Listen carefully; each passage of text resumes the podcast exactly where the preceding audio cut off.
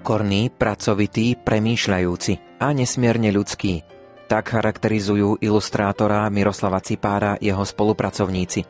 Za symbol jeho tvorby možno považovať čiaru, ktorú stvárnil tisícmi spôsobov a predsa vždy na novo. S umelcom sme sa rozlúčili 8. novembra tohto roku. Na Miroslava Cipára zaspomínajú jeho spolupracovníci zo Spolku svätého Vojtecha i predseda Únie nevidiacich a slabozrakých Slovenska. Budeme počuť aj jeho hlas z archívnej nahrávky. Počúvate literárnu kaviareň, ktorú pripravili hudobná dramaturgička Diana Rauchová, majster zvuku Pavol Horňák a redaktor Ondrej Rosík.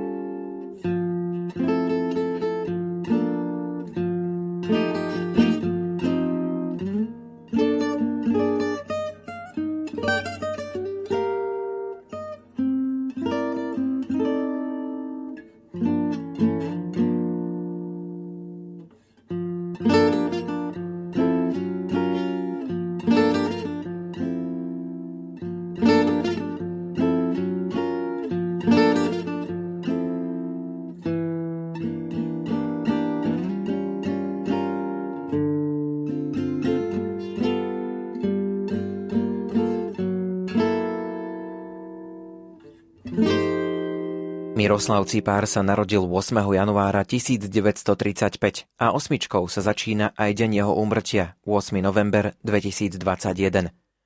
Pochádzal z osady Semeteš, ktorá je súčasťou obce Vysoká nad Kisucou, okres Čadca. Rodičia mu umožnili už v desiatich rokoch študovať na Žilinskom gymnáziu. Na to, aby sa stal výtvarníkom, ho podnietil jeho profesor a sochár Stanislav Bíreš – na gymnáziu sa Miroslav Cipár spoznal aj s Ľubomírom Feldekom, s ktorým ho spájalo celoročné životné priateľstvo. Po maturite ho neprijali na Vysokú školu výtvarných umení, preto najskôr absolvoval dva roky štúdia na Vysokej škole pedagogickej v Bratislave a stal sa diplomovaným pedagógom.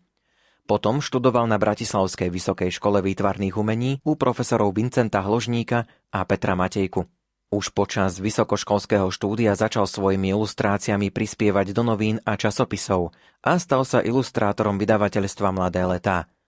Bol spoluzakladateľom Bienále ilustrácií Bratislava či Bienále animácie Bratislava, pôsobil ako člen porôd výtvarných súťaží doma i v zahraničí. Mal možnosť vďaka svojej tvorbe putovať po celom svete od Tokia až po Washington – Práve v jeho dome sa 19. novembra 1989 konalo prvé stretnutie, ktoré napokon viedlo k zalúženiu verejnosti proti násiliu a mítingom Nežnej revolúcie.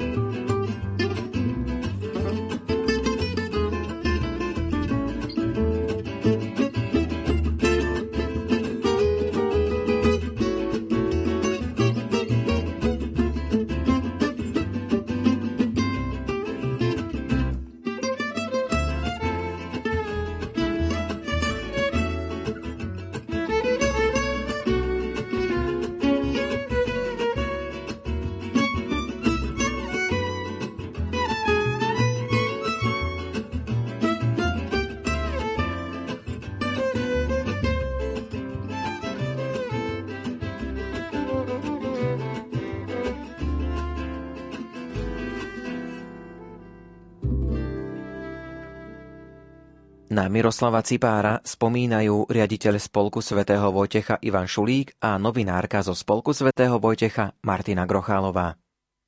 Čo vieme povedať o jeho duchovnom prežívaní, o jeho duchovnom živote? On sa teda aj priznával k svojmu náboženskému životu.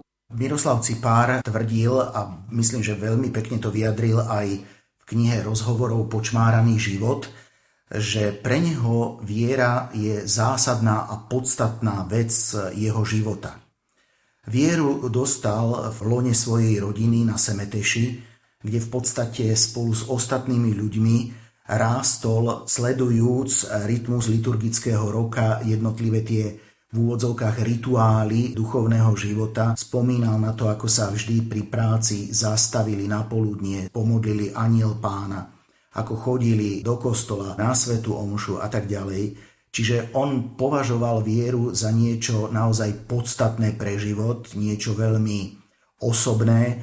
On o nej veľa nehovoril. Toto je jedno z mála miest, kde nájdeme, myslím v tej knihe Počmáraný život, nejaké jeho vyjadrenie explicitné o jeho prežívaní viery, o tom, ako on vníma vieru. On skôr tú vieru žil.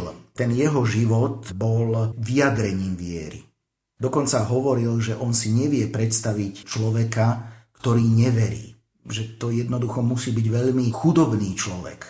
Takže myslím si, že Miroslav Cipár bol človek hlbokej viery. Bol to človek veľmi múdry, vzdelaný, kultúrny, ale aj, ako som spomínal, človek hlbokej, osobnej, žitej viery. Ja by som možno rada spomenula jeden moment, ktorý aj on opisuje a vlastne aj teraz ho opäť pripomenula jeho manželka, ktorý bol taký dôležitý, čo sa týka viery. Ako vieme, jeho otec bol jedným z mužov, ktorých nacisti chceli v roku 1945 popraviť v osade Semeteš. Jeho otec ako jediný túto tragédiu prežil a napriek tomu, že dostal guľku priamo do hlavy, takže v podstate sa stal zázrak, že guľka nezasiahla nejaké dôležité centrum v mozgu. V tej chvíli, keď si otec uvedomil, že to prežil, chytil sa za kríž na hrudi a povedal, tento ma zachránil. A myslím si, že to bol veľmi dôležitý moment v živote celej rodiny Cipárovcov a vlastne sa to prenáša aj ďalej. Nájdeme nejaké odkazy na vieru aj v jeho umení? Dá sa niečo takéto vyčítať práve z jeho tvorby? Určite nie vo voľnej tvorbe, tam bol naozaj taký umelec, dá sa povedať, nespútaný. Vyjadroval tam naozaj svoje pocity, ako aj sám povedal, že v jeho tvorbe sa napríklad neodrazila táto semetežská tragédia, ktorú sme spomínali, ale bol to natoľko univerzálny umelec, že nachádzame v jeho tvorbe predovšetkým ilustrátorskej, ale napríklad aj robil vitráže so sakrálnymi motívmi. Teda ak dostal objednávku, vedel stvárniť tieto sakrálne motívy a pre nás bolo veľmi prekvapujúce, akým spôsobom to robil pretože prvým krokom, ktorý urobil, bolo, že si vždy naštudoval všetko. On napríklad mal názor nejakého svetca, tak si predovšetkým o ňom všetko naštudoval. Jeho život naštudoval si rôzne typy stvárnenia, ako stvárňovali iní umelci. Najskôr naozaj dlho premýšľal a až potom vytvoril obraz – Naposledy v podstate ešte minulý rok vznikli jeho rukou vitráže v kaplnke svätého Gorazda v kňazskom seminári v Nitre. Poďme sa teraz pozrieť na tú spoluprácu so spolkom svätého Vojtecha. Vieme tak povedať, že kedy a ako sa vlastne tá spolupráca začala? S Miroslavom Cipárom sme začali spolupracovať v roku 2010, keď som vtedy ešte viedol redakciu katolických novín. My sme ho najskôr oslovili na rozhovor, dúfajúc, že teda nám rozhovor poskytne, čo sa teda aj stalo.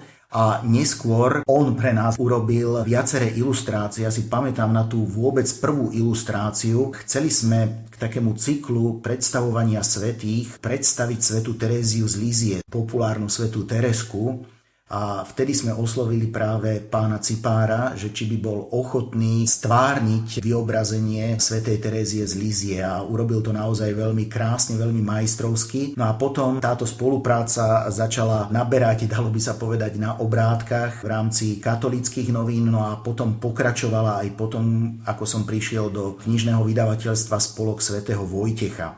Môžeme povedať, že tu pre nás naozaj urobil množstvo vecí, od tých, ktoré by sme v úvodzovkách nazvali drobnými, či to boli modlitebné obrázky, či to bola adventná novéna, či to bolo povedzme, že vyobrazenie pamätný list svätého Vojtecha minulý rok pri výročí 150. výročia založenia spolku svätého Vojtecha. Alebo povedzme vyobrazenie svätého Vojtecha aj na krásnom cibulákovom tanieri. Ale to, čo asi najviac rezonuje vo verejnosti, je jeho spolupráca so spolkom svätého Vojtecha na troch takých monumentálnych dielach svetovej literatúry, ktoré ilustrovala, myslím si a môžem si dovoliť povedať, že ich ilustroval skutočne nádherne a to je Faust od Goetheho, božská komédia od Danteho a napokon je to aj Cervantesov Don Quixote, ktorý v týchto dňoch práve prichádza na pulty knihkupectiev. Tá spolupráca začala asi takým spôsobom, myslím, na tejto trilógii, že mali sme takú ambíciu ho osloviť na ilustrovanie božskej komédie. Ale vtedy pán Cipár prišiel s takou svojou túžbou, s takou svojou prozbou, ktorú tak povedal medzi riadkami, to nebolo nejako explicitne povedané, že jeho takým veľkým snom je ešte niekedy sa dostať k ilustrácii Fausta, teda k tomu, aby ilustroval Fausta. No a takto sa zrodilo toto prvé dielo, potom samozrejme nasledovala božská komédia, v týchto dňoch spomínaný Cervantes, ktorý tak završí, dalo by sa povedať, túto trilógiu a bude to taká spomienka, taký hold tomuto majstrovi, ktorého by sme mohli naozaj nazvať takým univerzálom vizuálneho umenia na Slovensku. Pre spolok svätého Vojtecha vytvoril grafické spracovanie aj Exuperiho Citadely, a ešte nesmiem zabudnúť na nádhernú bibliofíliu Krížová cesta od Paula Claudela, ktorú sme vydali v náklade 150 kusov minulý rok pri príležitosti práve 150. výročia založenia spolku svätého Vojtecha.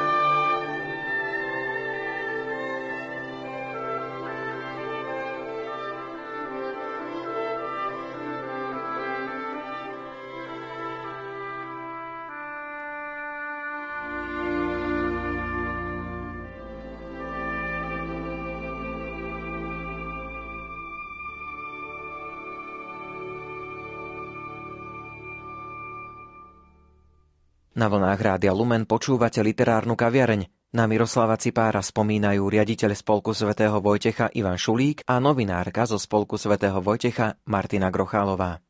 Keď hovoríme o tom diele, dvomyselný rytier Don Quixote, vydania toho sa už nedošlo. Áno, povedala by som, že toto celé dielo vznikalo veľmi ťažko, veľmi zložito sa rodilo, pretože uvažovali sme o ňom už pred dvomi rokmi a začali sme teda na ňom aj pracovať vydavateľsky, ale prišla do toho korona a začali sme uvažovať, či vôbec sa púšťať do takéhoto náročného diela. Medzi tým pán Ciper pracoval na ilustráciách a mysleli sme si, že to ide celkom hladko, ale až spätne sme sa dozvedeli, že nebol vždy so svojím dielom spokojný a práve s týmto Don Quixotom nebol stále spokojný, že už mal niekoľko koncepcií vytvorených a myslím, že až tá tretia, do ktorej sa pustil, ho uspokojila a povedal si, že že konečne to mám, bolo to na jar tohto roku.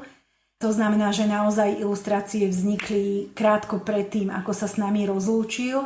A ešte pekná paralela bolo to, že práve v tom čase, keď odišiel do väčšnosti, Don Quixote odišiel do plače. Takže pre nás celé to malo zmysel, že dokončil všetko, čo mal a uzavrel sa kruh jeho života a my to vnímame ako jeho dar a ako požehnanie od Pána Boha, že sme to mohli takto ešte dokončiť. Povedzme takú vašu osobnú spomienku na Miroslava Cipára. Vy ste sa s ním stretávali. Martinka, vy ste robili aj rozhovor s ním do publikácie Počmaraný život. Ako na vás pôsobil ako človek, ak si teraz na chvíľočku odmyslíme to, že veľmi veľa toho vytvoril, aká bola ľudská komunikácia s ním? Spolupráca s Miroslavom Cipárom bola skutočne vysoko profesionálna, ale môžem a dovolím si povedať, že aj nesmierne ľudsky krásna. On vždy to, čo vytvoril, s tým prišiel, on to prezentoval a vždy od neho zaznela otázka, či to akceptujeme, či to príjmame. A pretože on bol vždy pripravený ten obraz či ilustráciu prerobiť, nikdy nepustil z rúk nič, s čím by on nebol spokojný. Takže môžem skonštatovať, že čo viac si mohol vydavateľ želať, ako mať takého dvorného ilustrátora, dalo by sa povedať majstra takéhoto kalibru, na ktorého sa dokázal vždy absolútne spolahnúť. A bolo pre nás takým naozaj veľkým ocenením z jeho úst, keď v jednom z rozhovorov povedal, že vďaka spolku svätého Vojtecha našiel svojho vydavateľa. Pre nás to bolo až také neuveriteľné, že človek jeho formátu toto povedal o spolku svätého Vojtecha po všetkých tých úspechoch, ktoré mal v tom, čo celý život vytváral a robil. On skutočne bol človek veľmi múdry, veľmi ľudský. On e, nepoužíval mobil ani internet a teda nevytváral si nejaké virtuálne kontakty.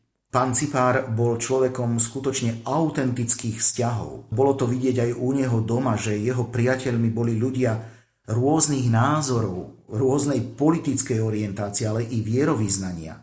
Ľudia z rôznych spoločenských vrstiev i národov.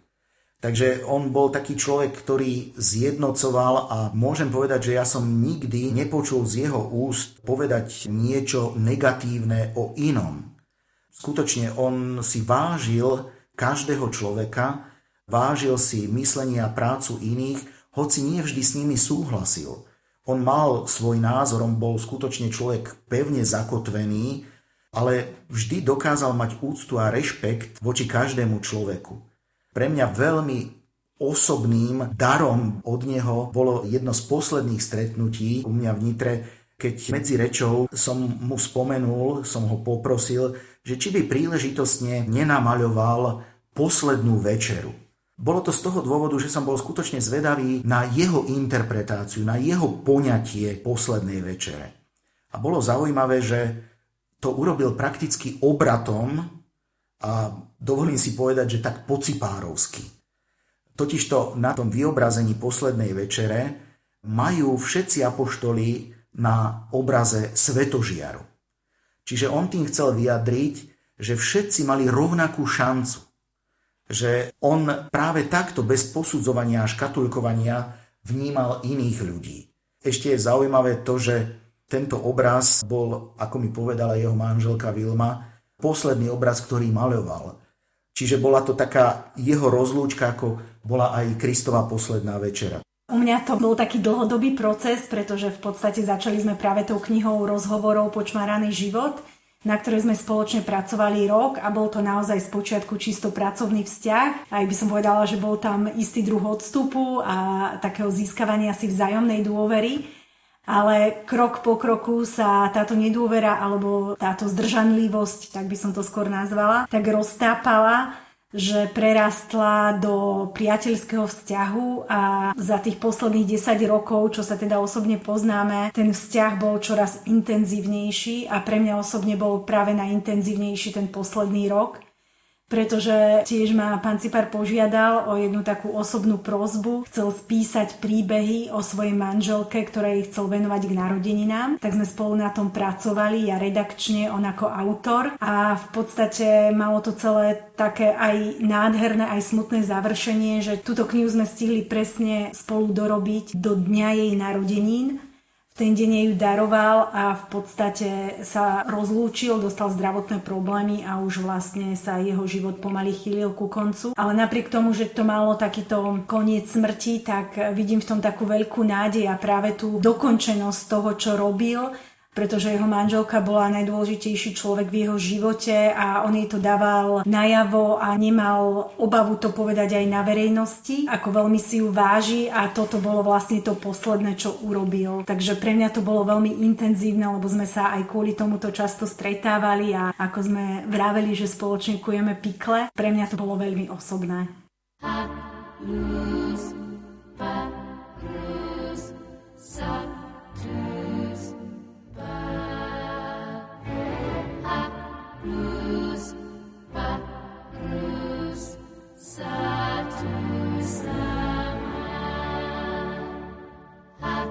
Blues,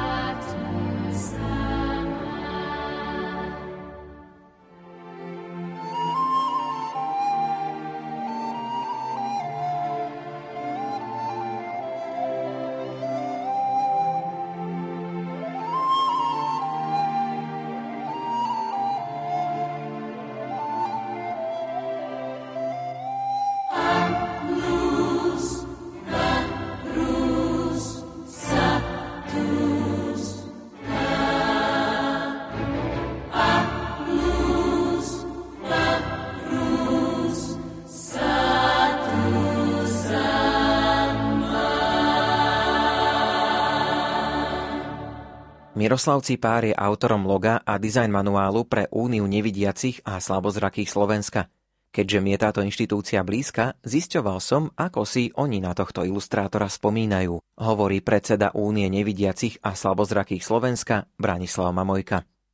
On veľmi dobre pochopil poslania a zmysel našej organizácie, takže on prišiel s nápadom, ktorý sme hneď prijali a on ho teda len dopracoval. To je to naše oko, sú to akoby také dve spletené S. To logo bolo z našej strany veľmi pozitívne prijaté. Všetko toto sa dialo ešte v 90. rokoch a aj dnes sa ozývajú ľudia, ktorí by logo únie chceli použiť vo svojom projekte. To samozrejme nie je možné. Zaujímalo ma ale, či si vtedy v Únii aj nevidiaci vedeli predstaviť, ako logo vlastne vyzerá. Samozrejme, že si vedeli predstaviť, ale mali sme aj kolegov, ktorí nám to veľmi dobre popísali a veľmi skoro sme mali k dispozícii aj taký reliefný model, takže sme sa potom už vedeli zorientovať, že ako to vyzerá a sme mali predstavu aj my nevidiaci, že je to dobré. Miroslav Cipár vytvoril logo a dizajn manuál pre Úniu nevidiacich bez nároku na honorár. Robil to zadarmo, vyrobil nám perfektný design manuál k tomuto logu, kde sú údaje všetky farieb, rozmerov, umiestnenia, voľného priestoru okolo toho podkladu a podobne. To je veľká kniha, nás až prekvapilo, že takémuto logu, že sa dá a robí takýto design manuál, ktorý nám veľmi pomáha do dnes. Veľmi milo na nás spôsobil, bol skutočne priateľský, ústretový, boli sme dokonca aj u neho doma, aj s jeho manželkou, takže bolo to veľmi príjemné a bolo jasné, že si veľmi rýchle vytvoril predstavu, ako by to malo byť, že nečakal nejaké extra podnety od nás, ale prišiel s veľmi dobrým návrhom a to logo si myslím, že je pre nás mimoriadne cenné, pretože podľa neho nás teda už väčšina ľudí pozná na Slovensku.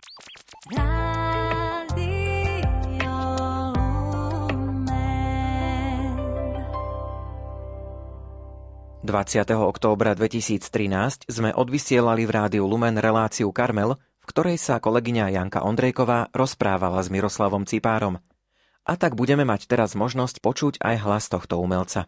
Farbičky sme dostali na ľudovej škole, vtedy sa základná škola bola ľudová a my sme dostali farbičky, no nie, vlastne dostali, sme si ich museli kúpiť, alebo naši rodičia si ich kúpili. Mám z nich taký veľký zážitok. Tie farbičky boli vodové, tie vodové farbičky boli veľmi nekvalitné, boli také pieskové a veľmi sa s nimi ťažko robili prelínanie jednotlivých farieb, lebo oni sa zakalili potom a veľmi ma to vyrušovalo, ja som to chcel mať veľmi presné a krásne a doteraz mám ten zážitok takej nedokonalosti, takej neúspešnosti, Mnohokrát si na to spomeniem, ale ešte som si spomenul na jednu veľmi dôležitú vec, ktorá bola silným zážitkom. Rovnako okrem toho, tá pieščitosť tej farby, aj keď sa rozrobila, ešte okrem toho bola jeden veľký silný zážitok a to, že tie farby mali vôňu. Takú zvláštnu vôňu, ktorú už som potom nikdy nezažil, nikdy som ju nepocítil, hoci som už všelijaké farby vyskúšal a nie len teda tie akvarelové. Ale to bola taká zvláštna vôňa a som to jeden raz deckám rozprával, keď boli na besede so mnou s nejakým spisovateľom, ako to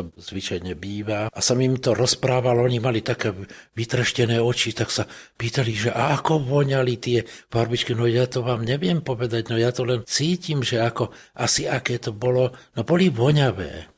No a oni, oni mi hovorili, tieto naše nie sú voňavé. A vy s nimi súhlasíte, alebo polemizujete s nimi, keď hovoria o tom, že ich farbičky nevoňajú? A tak s deckami sa veľmi dobre žartuje. No, ja mám s deťmi veľmi veľa zážitkov. Tak napríklad jeden z takých zážitkov bol, jeden školák sa tak díval na mňa počas celej tej besedy a tak ma skúmal tak ako bolo vidieť, ako že je sústredený, že teda niečo pripravuje, že sa ma chce niečo opýtať. A potom na samý koniec sa ma opýtal, a oplatí sa vám to? Čiže tam taký ten ekonomický pohľad na to, ja už očakával, že mu poviem, že čo dostanem za takú kresbu a koľko je to dovedná a koľko stoja farbičky a proste celá tá kalkulácia. Ale ešte okrem toho som mal jednu takú peknú príhodu, ktorá sa mi lúbila, hlavne kvôli tomu, že sa mi zdalo, že som bol vtipný. Deti sa ma pýtali a a vy, Ujo, máte koľko rokov? A ja hovorím, juj, počkajte, to nie je dobrá otázka, lebo ja keď poviem, že koľko mám rokov, ja sa toho zlaknem. Deti sa rozchýchotali, ale potom som im predsa len musel povedať. Boli na vás rodičia hrdí a na to, čo robíte?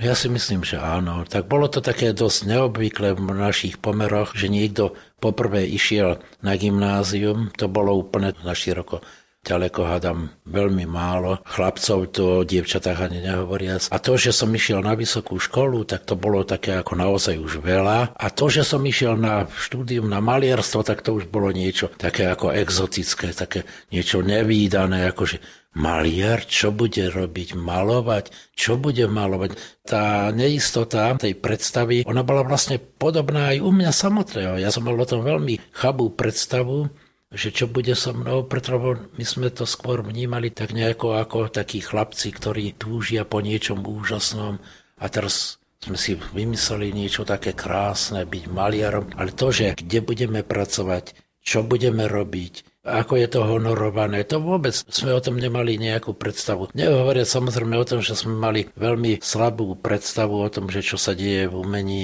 u nás, v tom špičkovom umení a vôbec nie o tom, že čo sa deje v zahraničí že sme sa vôbec nevedeli orientovať a chvíľu to trvalo.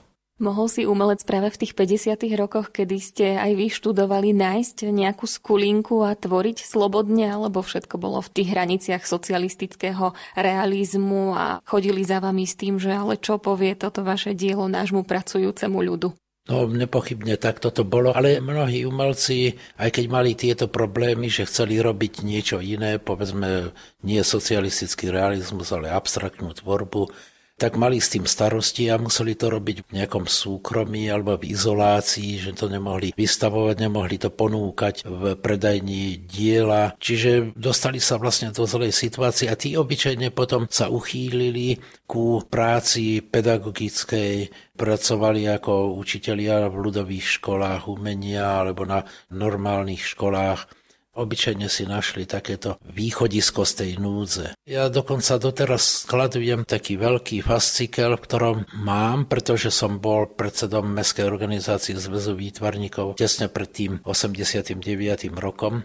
A keďže som nebol straník, tak som sa dostal vlastne do takej situácie, kedy ma kontrolovali a spojil som sa s tými mojimi priateľmi alebo s tými ľuďmi, ktorí boli opozične naladení a sme neustále sa usilovali o to, aby sme prinavrátili tých, ktorí boli vylúčení alebo aby sa teda dostali do toho zoznamu. Mám ten fascikel, v ktorom je napísané, že kvôli čomu nemôže byť po sveze, prečo nemôže byť evidovaný, kto bol ako vyškrtnutý, vyčiarknutý, dokonca potrestaný. To boli kategórie. A ja mám taký veľký fascikel, kde pri tom mene vždycky je napísané, že čo s ním, teda to boli tie roky tej normalizácie potom v 72.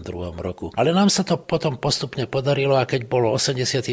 rok, tak mám taký dojem, že až na tých, ktorí boli súdne potrestaní, odsúdení, tí boli myslím traja. Ináč všetci sa dostali naspäť do toho, teda tí, ktorí boli vylúčení. Podarilo sa to teda normalizovať v inom zmysle, teda normalizácia. Ako spomínate na to obdobie svojich štúdií?